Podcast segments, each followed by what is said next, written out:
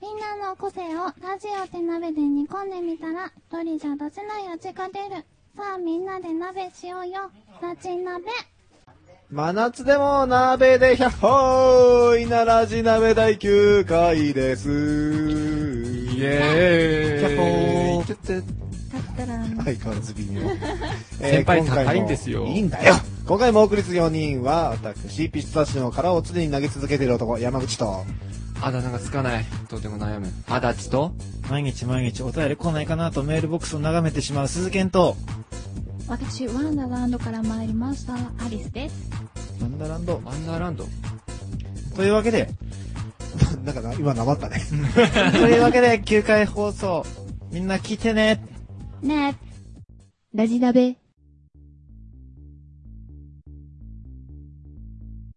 このコーナーは、過去に残した名言を、つらつらと紹介しつつ、日常で使っていこうというコーナーでございます。さあ、今日の名言は何でしょうかさあ、今日の名言を一つ。暗いつもっと上げて。あえはいえはいああはいはいはいはい。俺渋く感じたんとですいようわけで、じゃあまず、一つ目の名言いってみましょう。いってらえー、許されたことには興味がないが、禁じられたことには気をそそられる。by odious.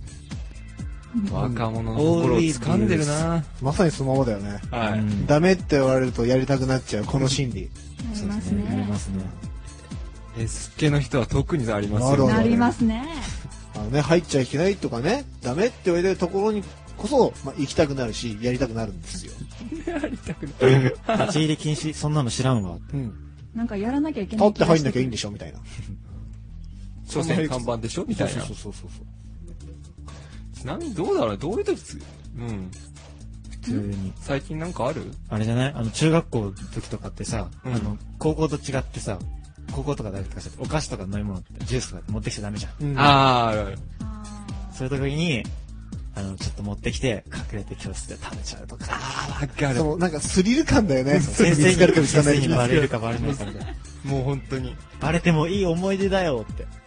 そんなそういえば。うんじゃあ、それからあれだね、あの、そのなんか、やっちゃいけないことをやろうと計画を立てるときに、すごいいい子ぶって、いや、やめようぜみたいなことを言ってるときにそういうことを言う。と言いつつ、なんか自分が一番中心となって計画立てちゃってるみたいな。そうそうそうそう。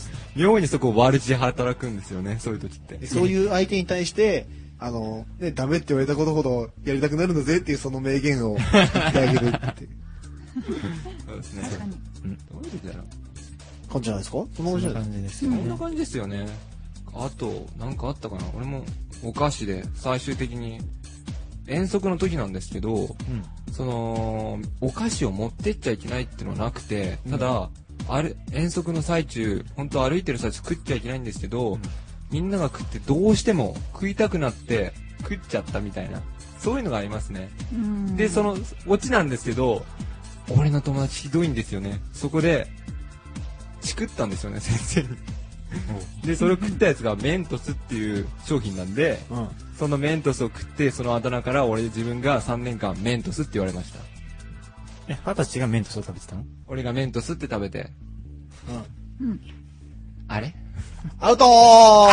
ーそっか。そっか。食べたくなっちゃったんだもんなっねちゃ。ったんです、高知県。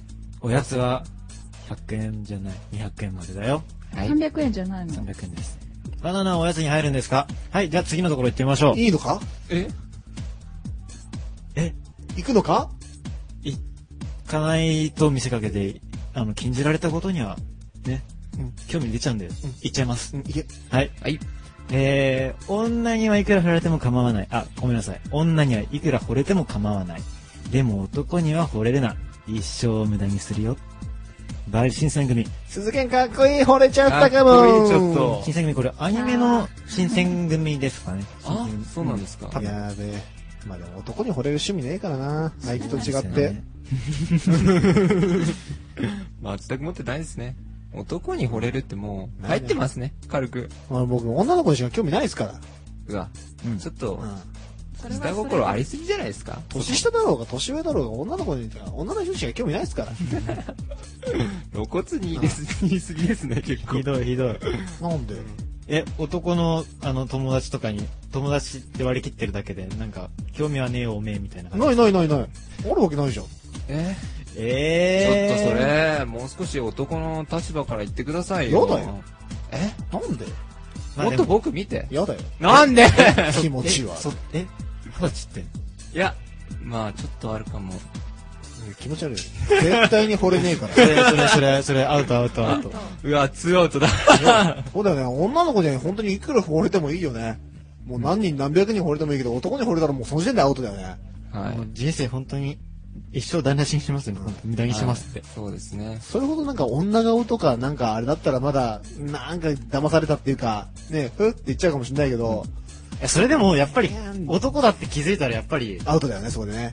き気づいたら引きますよねそこは引き下がらなかったらアウトですよねアウトですね。まあまだたから忠告されちゃった。だから俺はもう女の子じゃ興味ない。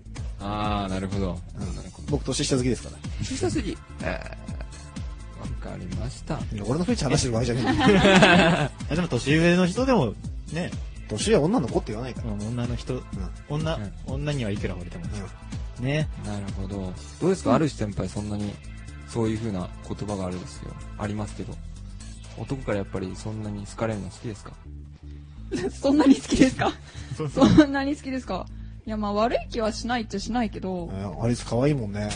怖いっすよね。私に惚れると大変ですよ。やべ、惚れちゃうかも怖い、これ。なんだよ惚れちゃうかもいや、意味わかんないから次行こう、次。はいじゃあ最後いきまーす偉い人は言いました UFO キャッチャーは貯金箱であると by あ泉小中さんはいああ、うまいですね貯う金まいです箱は。ね。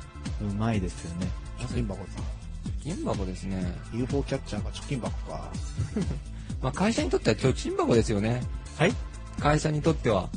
そのゲームを作ってる会社にとって、簡単に取れないじゃないですか。あれ割とね割とホイホイ取れるところは取れるうんそうなのあ取れのるとこ俺取れるあの俺ランドリしてあの取れなくされちゃったあんまりああ、そんななんだ。うん俺ね、俺確か最高1000円かな。1000円のぬいぐるみを取ろうとして、こんなちっちゃいのなんだけど、1000円って全くピクリともいかなかったってのがあるね。それはあの技術的な問題じゃないかな下手くそ。だからそういう人のためにこの言葉があるんだよ。ああ、なるほど僕。UFO キャッチャーじゃなくてコンビニキャッチャー派なんですけど。えコンビミニキャッチャーこれですかそうそうそう、横から手出してるやつ。さああ、ありましたね。上からじゃなくて横からなんですよ。あっち派ですね、僕は。あれだと1ですよね。まあね。はい。 UFO キャッチャーは僕得意じゃないし、あんまりやらないし、なんで、やった俺貯金箱にはまってないえうん、あうん、貯金箱ですよ、それも。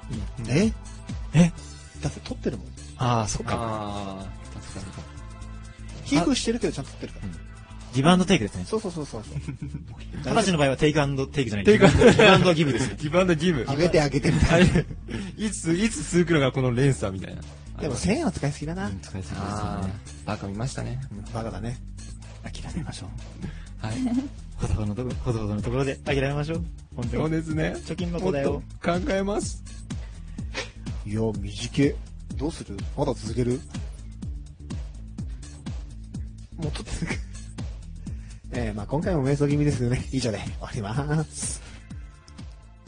ラジナベクロちゃんの地球儀ぐーるぐる最近瞑想しているこのコーナーは、地図帳をこよなく愛する私、クロちゃんが、リスナーの皆様を脳内観光へご案内いたします。世界194カ国ある中、3カ国目はワールドカップで個人的に応援しているオランダ。日本ではオランダっていうけど、通称はネーデルラント。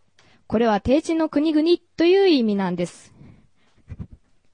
名前の通り、オランダは国土の4分の1が海面下で、標高が一番高くても約320メートル。低いですね。ノコギリ山かあ、わからない人が多かったですね。オランダはヨーロッパでドイツとベルギーに挟まれたとこにあります。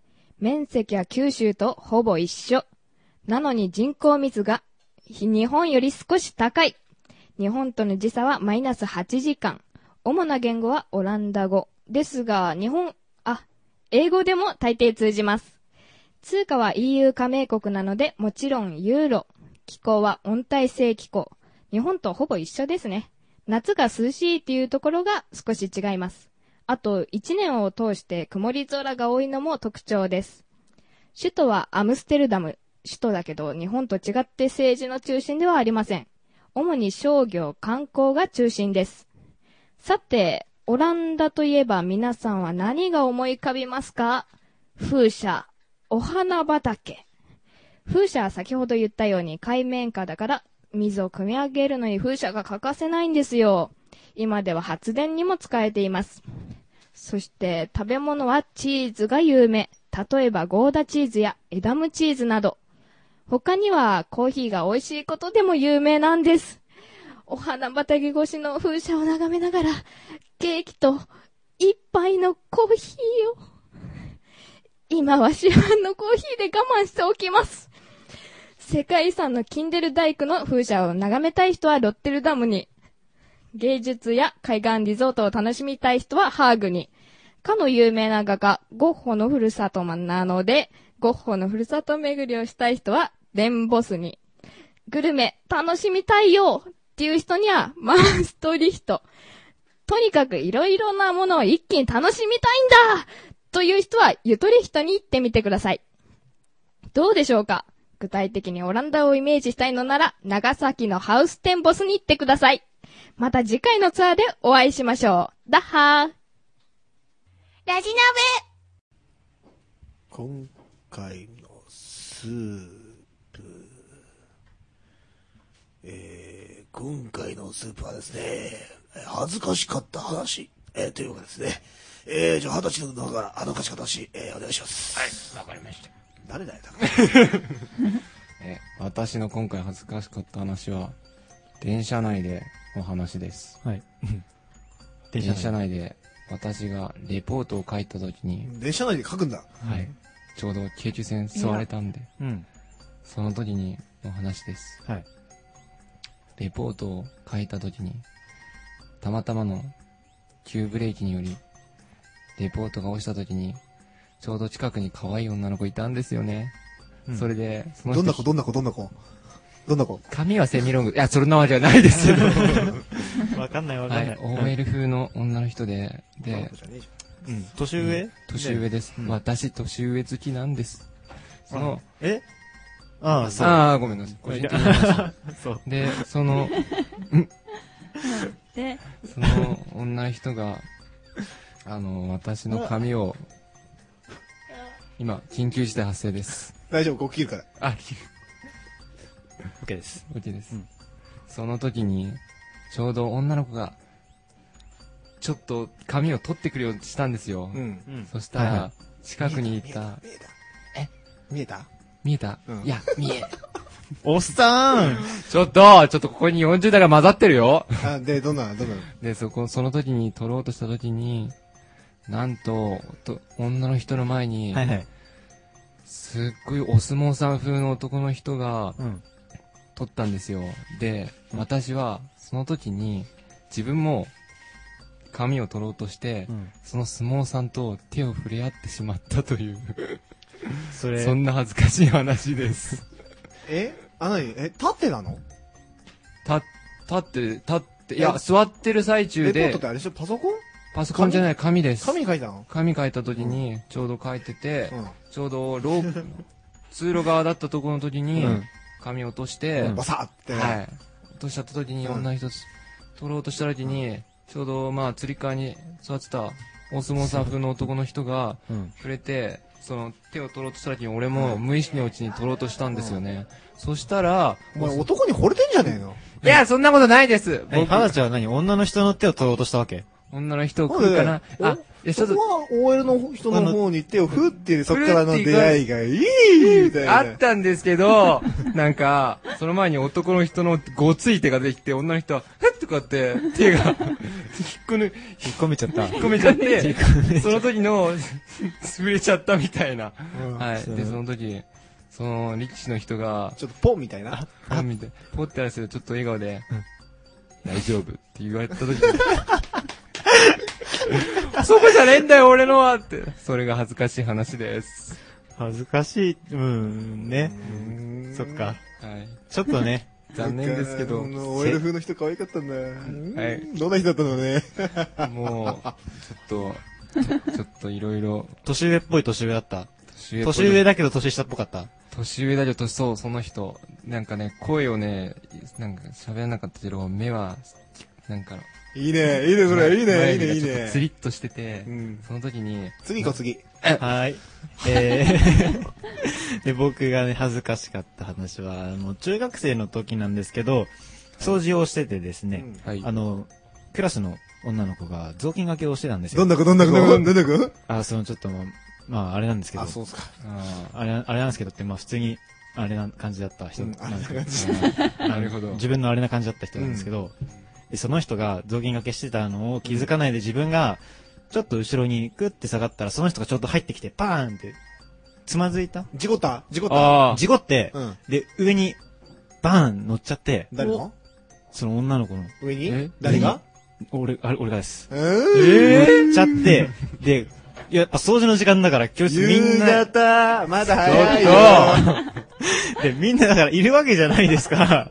ー早いで、そ早い。れで、もう本当にこう、バーンと上に乗っかっちゃってて、なんかもう二人も、あれ、な、あれだったから、ほんともう、恥ずかしくて、顔真っ赤ですよね。で、みんなから、おい、何やってんだよ、ケンちゃんとか言われて、もう、もう事故、これ事故、これ事故だから、とか言っおて。前何やってんそう何してんおだよね。前、お前今狙っただろうとか言われて、狙ってないからみたいな、本当にめっちゃ恥ずかしかったですよ、あれは。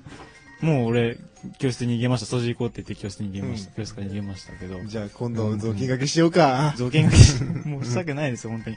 あれはダメですよ、本当に。ぶっちゃけ本心はどうだったの本性、いや、本心ほん、本当に焦っただけだよ。本当に焦った本だ当けだよ。にちょっと、ちょっと美味しいなとかなんか、なんか思ったあないののないそれないないないないない。本当に恥ずかしくて、その場からいなくなりたかっただけだから。本当美味しいとかなかっいたですやー、相手の子はまんざらじゃなかったかもしれないよ。先輩、ちょっとそれは小学生に対してないですよ、それは。 そうですからね。アウト。うん、まあ恥ずかしかった話ですね。そんな感じです。自分が恥ずかしかったのは。うんじゃあ次行こう、次。はい。はい。はい。と、私、二つあるんですけど、はどっち、どっちでもいいよ。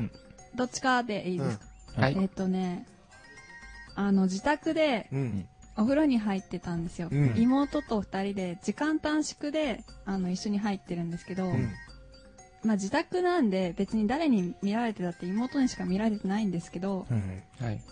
眠くて、うんお風呂使ってて、寝ちゃったんですよ。うんうん。でも、あのー当時、その浴槽が深くて、うん。結構、うん深さがあったんですけど、足は熱いから出してたんですよ。うんうんで、もう本当に大の字みたいになって、 お風呂に使ってたんですけど、偉そうな。そのまま寝ちゃったらしくて、で、ずるずるずるずる、 下に沈んでくんです よ。頭の方が。で、あの、多分、だいぶ沈んだとこで、気づけばいいんですけど、うんうんそのまま、なんかこう、顔も沈んだまま、うん。呼吸が多分ちゃんとできてなかったのかわかんないんですけど、起きないまま沈んでって、ずるってい、死亡フラグだね。ずるっていって、うん。ずるって言って、あの、蓋、あるじゃないですか、そこに。水溜めとく。うん。あれが、あの、ちょうどお尻 の尾てい骨にうん。当たって、それも痛かったし、うもうなんかすごい勢いで沈んでったから、もうなんかその勢いで起きて、 すごいもがいてたんですよ。ゴボゴボっていわゆる溺れたってやつだね。 で、妹はなんかこう、下げすな目で見てたというか、助けろよ、妹。うわ、ダサみたいな感じで。で、上がったらもうなんか本当に、 本当に冷たい目で見られてました。ちなみに当時、いくつぐらいの時 当時中学生ぐらいですね。中学校1年生ぐらいですね。は妹は何歳ですか妹は5つ下なので、あ。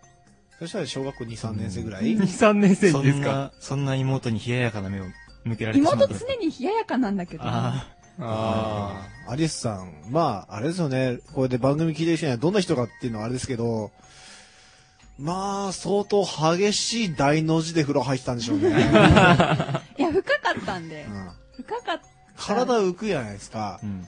それからズボンを入れたら上半身がズルーンって前の方に行くわけじゃないですか。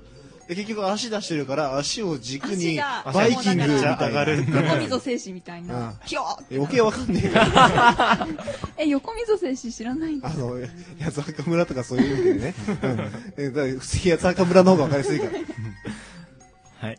今それでズラーンってガーンぶつかってバカバカバカバカバカで、起き上がったらもうなんかこ知らんちなみにう、そんな感じです。はい。い。恥ずかしいね難しいですね。恥ずかしいよ。えっとじゃあ僕の山口の恥ずかしい話ですねはいこれ俺は恥ずかしかったよ本当におほほ。お。あのですね、はい。はい。まあえっ、と一応僕らまだ大学生じゃないですか、はいはい。はい。で、えっ、とですね、去年のですね、はいえー文化祭なんですけど、はいまあ、僕らの学校の文化祭は11月にやるわけなんですけれども、はいはい。まあその文化祭でですね、まあ恥ずかしいというか、普段ド S で人のことをいじめてる僕が、うんうんおそらく唯一いじめられたというか、いじられたうん。日なんですけれども、お記念おすべき第1回ですね。第1回ってわけでもないんですけどね、ああ、本当ですか。そのですね、日に起こったことが、まあ僕の恥ずかしいことって話なんですけど、はい。いやー、これお話が来るとは思わなかった。まあ、これがですね、えー、まあ、某番組ですね、シチュエーションでなんかトークをするっていうはいはい。うん。コーナーというか、うんあれを放送やってた時なんですけども、はい。その、まあ、そのコーナーの中で、あの、設定ですね、シチュエーションなんで。はい設定が、えっと、その自分の彼氏、彼女、もしくは結婚した相手はいが家に帰ってきた時に、うんなんて言って迎えるかみたいな、あシあ。チュエーションやってたんですよ。はいはいはいはい。でですね、あのー僕、閉まったことに、うん当日に、あの、僕のあの、彼女を連れてきたんですよ。はうい。ん。はい。で、僕の、まあ、およそ苦手としているというか、おそらくまあ、勝てないであろう先輩にですね、はいはいえー自分に何の、あの、技も振りかからないからという無茶ぶりをされまして、はい。お前ちょっと、あれ彼女だから、まあそれで行ってみろよ、みたいな指令を受けま して。まあ僕なんて言おうか悩んでるうちんに、正直どんどんどんどん恥ずかしくなってきまして、それで考えてるうちにですね、部活の面々がはいいろいろ戻ってくるんですよ。はい。当時、えー約20人ぐらいですか、はい17、8人いましてうん、そのうちの15、6人全員戻ってきてるんですよ。番組出るのに含め。うんはい。はい。うわー、この状況で俺言わなきゃねん、みたいな、 なりまして。はい。で、そうこうしてる間に、あの、みんな文化祭でね、テンション上がってまして、悪乗りするんで、はい。みんな携帯であの、カメラ取り出すんで、しかもムービーの方。1カメ準備しましたみたいな。2カメ、3カメ、4カメ、結局6カメぐらいまで行きま したから。いましたね。正面と右、左、後ろ、みたいな、横いろんなとこ撮ってやがって。はい。いや、この状況で俺、永久録画されます よ。で、もう言わされたのうん。その時がめっちゃ恥ずかしかった。なんて言ったんですかいや、普通に、あのーお帰り、みたいな。それで恥ずかしかったんですかあの、その後言いましたけど、うんあはの、いそこはもう思いえ出ー、した言わくなないいんんで。ですか言ってほしいですか言ってほしい言わですな。いんですかえーっとですね、俺なんて言ったかなあのですね、多分なんですけど、いはい思い出し思い出したんですけど、うんあの、ただいまってのに、うん寂しかったよ、みたいなことを多分言ったんですよ。ただそれだけなんですけど、あ、こそれの、を言うまでのその工程がうんないから、俺にそういうパターンがね。 そうですよね。すんごい恥ずかしかったんですよこ。の、ないですね。この山口先輩が、しかも、相手を誰か、その、想像して言うんじゃなくて、目の前にいる自分の彼女に対して言うわけです から、余計なんかあるじゃないですか。うん。ねうん。部活やらせるよ、お前らも。そした ら。ええ、楽しみにしてます。え楽しみにしてます。今年は誰が恥ずかしい思いをするのかな、誰でしょう誰ねでしょ誰でしょうえーね以上、今回のスープ、恥ずかしかった話でした。あー恥ずかしい。ムービー見たい。ラジ鍋。番組の途中ですが、ここで伝えなくてもいいんじゃないかなっていうニュースをお伝えします。変わったスポーツの祭典、一目100メートルにボルト出場も、アイルランドのコークで8月14日に初開催される一風変わったスポーツの祭典、フェリーゲームスの詳細が発表され、男子陸上100メートル、200メートルの世界記録保持者、ウサイン・ボルトが、後ろ100メートル走に招待されていることが分かった。同イベントは後ろ向き走のほか、目隠し走、ファイアーマウントキャリー走、携帯電話投げ、人間二人と陸上動物2匹による混合リレー、ロボ飛び、高速イレスリングといった計25種の変わったスポーツで構成される。 2005年にはゾウのポロ世界選手権で金メダルを取ったこともあるという主催者でアイルランド人弁護士のコリン・キャロルさんによると、ボルトからの返事はまだないということです。続いてのニュースです。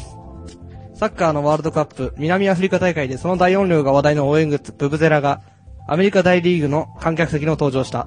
しかし、プレーする選手には不評だったようだ。マーリンズは19日、本拠地でのレイズ戦に訪れた観客1万5000人に対し、小型のブブゼラを無料で配布。しかし、試合はマーリンズが8対9でレイズに競り負けた。試合中は耳栓を着用していたというマーリンズのダン・アグラ二塁手は、MLB の公式サイトに、ワールドカップ中、ワールドカップが開催中というのは知っているが、これでもこれはサッカーではなく野球だ。ああいう音は聞きたくない。我々が聞きたいのは観客の声援だ、とコメントした。次の、続いてのニュースです。パンツ重ね着、新記録に挑戦した10歳の少年が注目を集めている。海外サイト、レコードオンライン .com によると、この少年は215枚ものパンツを重ね着して世界記録を打ち立てたという。話題になっているのは、イギリス・ウォリックに住むジャック・シンガー君じゅ自身の10歳の誕生日を記念して何か特別なことをやろうと考え、13日の誕生日パーティーでパンツの重ね着の世界記録にチャレンジすることになった。迎えた誕生日当日、親戚や友人らが見む見守る中で、両親は彼に次々と白いパンツを剥がせた。190枚目までは立ったままだったが、それ以降は座ったり寝転ん、寝転んだりしている状態のジャックにパンツを剥がし続けた。そして最終的に120 215枚のパンツの重ね着に着成功し、10歳になったばかりの少年が見事に世界新記録を樹立。ジャック君は僕の人生で最もエキサイティングな選手だったと喜びを語っている。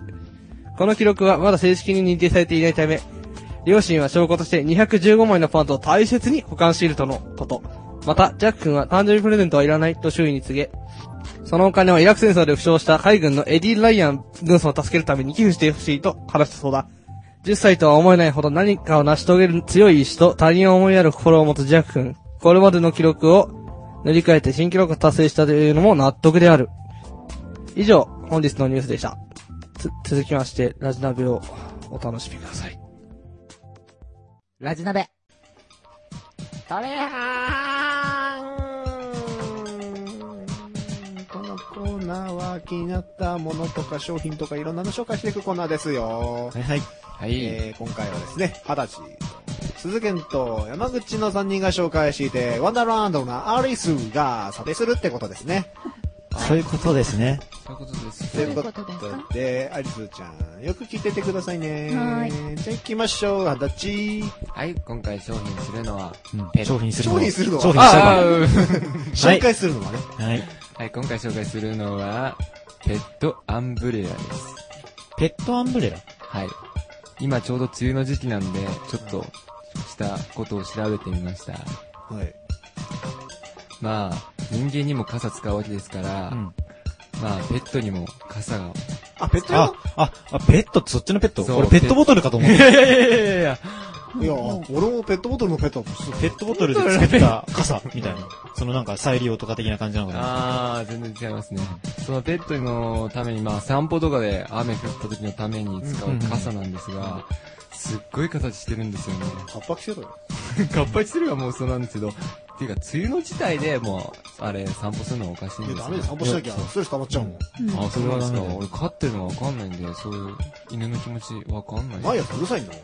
散歩しないと。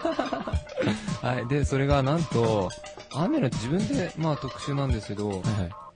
ペットアンブレラでよくその散歩するときに傘こうやって持ってやるんですけど、うんえ、モスラは本人なの人なもしくはの本人。モスラ人なの人なの。おーそれだから、長いんだろうね。結構、距離とか、あれ、持ってる時の。あれか、あのなんかさ、メーターとかで距離測る、メーター的なうそ距う離測るやつの、あれが、さ先端が傘になってるそう、感じな先の端傘になった感じ。あの、コロコロ転がして、あの、め何メートルとか測るやつあるじゃないですか。あれの先っぽが傘になってるって先っぽことが傘になってるみたいな。なるほどね。オッケーオッケー、理解理解。わかるうん、わかったわ全然かっ出た。てこねえ。全然出てこねええー、ちょっと分かってくださいよ。えまあ、それで僕は、それで、梅雨の時やるんですけど、うんまあ、動物を好きな人は、まあ、結構、そういうのを好使ってくれるといいなって話なんですが、はいはい僕が思ったのは、これを商品を使うとき、雨のとき、うん要するに片方は犬の方のために刺す、刺して右手。まあ僕利き手なんで、みみ僕の利き手が右手なんで、まあそうするとすると、自分は要するに左手使うわけですよね。左手自分の傘で使うわけですよね。どうもなんか、意思的な感じで見た目変じゃないですか。知らねいや、で、もし、なんか、店で入った時に、うん結局、濡れませんかうん、じゃあ使わないよ、楽しいよ。 まあ、そうなんですけど、なんかそのペットアンブレラっていうのに対して、うん今回のトレハンっていうのは、注目もあるんですけど、この注、この商品あんま良くないんじゃないかなっていう紹介すんなよ、じゃあ、お前。いや、こういうの知ってくれるっていう話に。悪口言うなよ、商品の。そうだよ。ダメだよ、悪口言っちゃ。はい、以上です。はい。じゃあ、次僕、鈴木健、鈴木健ですね。鈴木健いきます。えっ、と、僕が今回商品するのは、もうそろそろ夏っぽい。商品するのさい、や商品を紹介、うん、商品紹介ですね。ね。商品、紹介する商品は、あの、そろそろ夏ということなので、はい。アイス、アイスコーヒーほまうじた来茶。たよ、アイス。アイアイスス、。あの、アイスコーヒーっていうだけで、アイスじゃないです。何それアイスコーヒー紅茶だから、あの冷たいコーヒーのほうじ茶。あはー。ええなんでコーヒーに放置じゃん気になって気になって、どんどん。なんでコーヒーでお茶なのあの、まあ、かまあ、まあ、ざっくりと、まあ、ブレンドしたうん。コーヒーと、 ほうじ、あ、ほうじ茶を。コーヒーとほうじ茶を。まあ、あの、茎ほうじ茶と、えー、焙煎コーヒー豆をブレンドしたお茶一応お茶に分類されるそうですね。うん。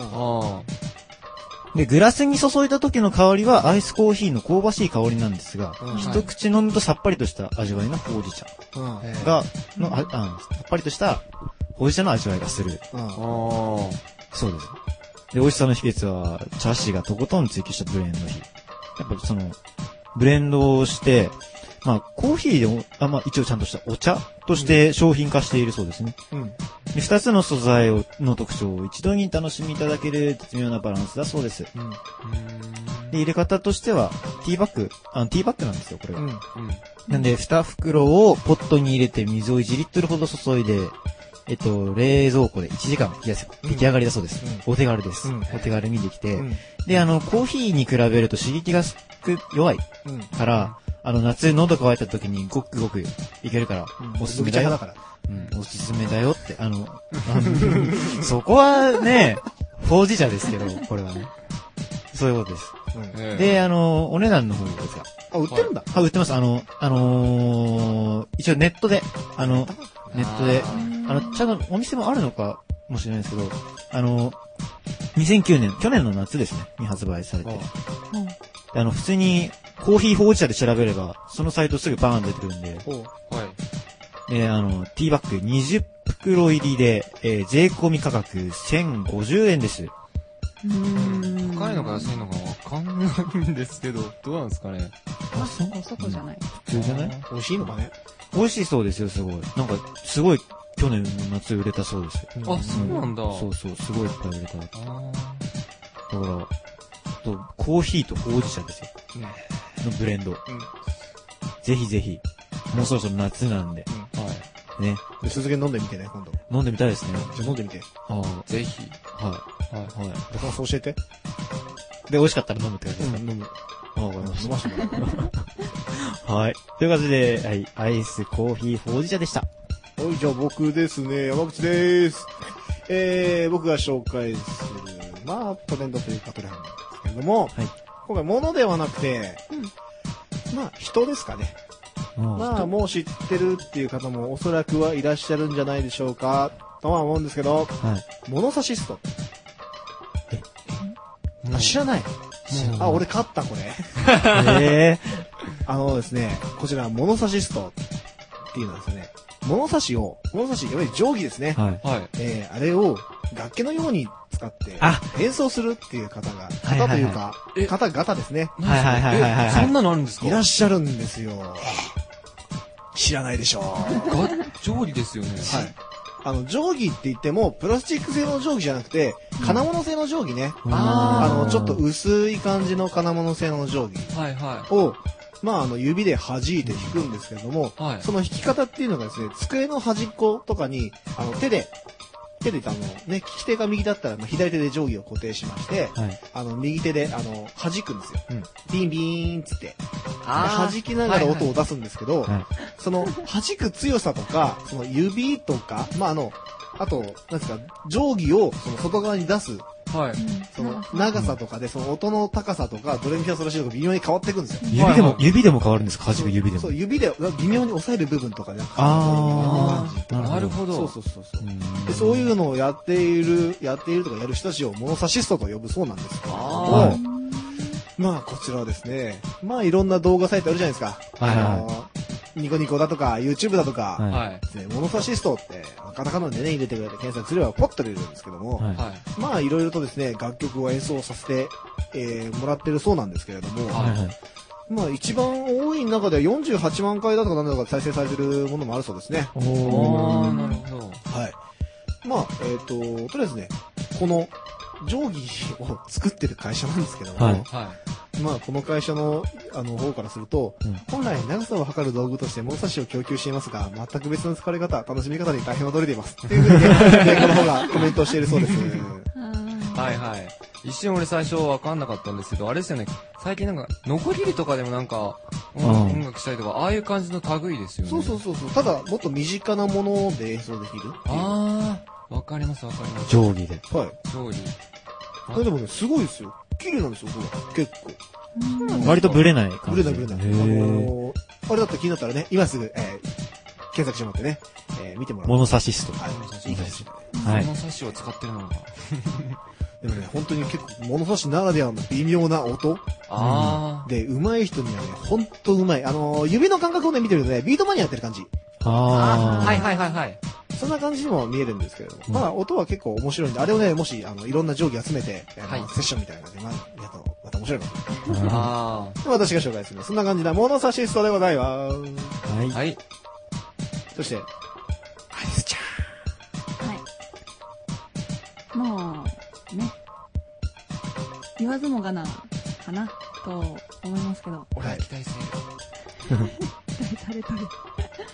私は、えー今回山口さんいっぱいを選ばせていただきます。ありがとうございます。面白かった。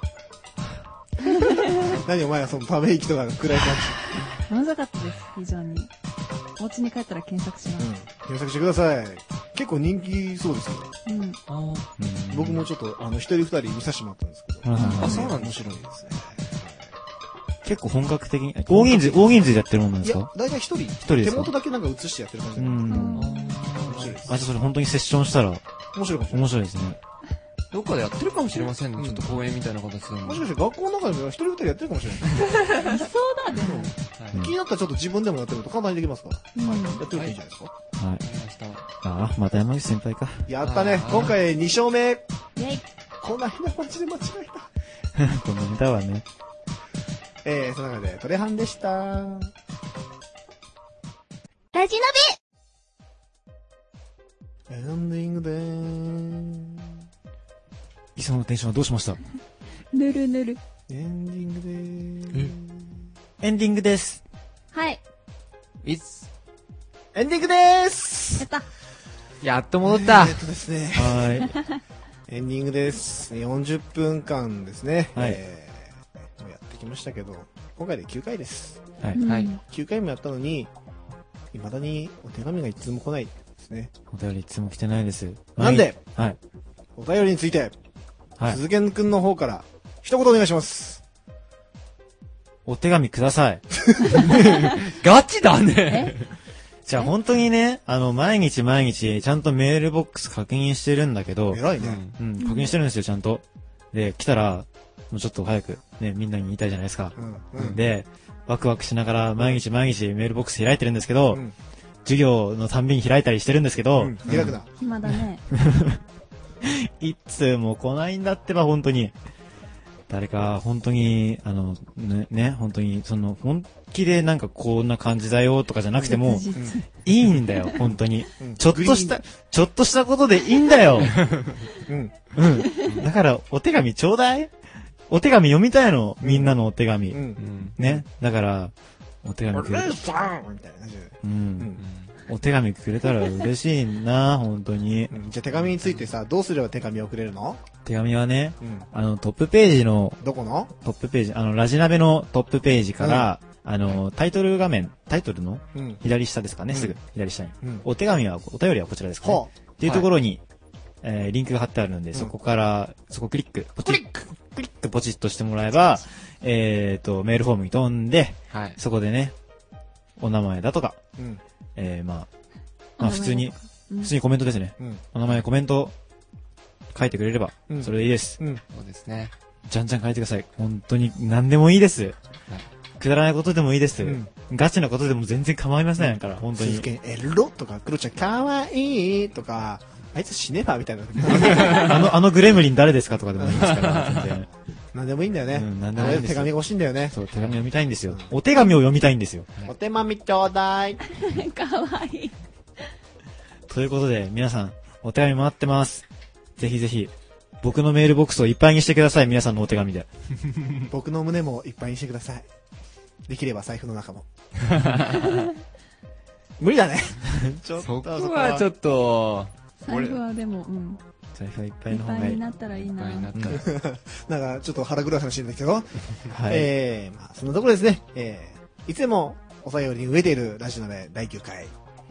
お手第紙次回が第10回というね、第10回ですね。はい。まあちょっと区切りっていうか、うんいい感じの切り板の時なんですけどね。ははいい。えー、特別感やるかどうかは未定ですけども、来週、ね、また次回も聞いてくださいね。はい。おお願願いいししまますす。お願いします。期待してください。はい。えー、それでは第9回ですね。お送りしたのは私、山口と、私、肌地と、えー、鈴健と、アリスでした。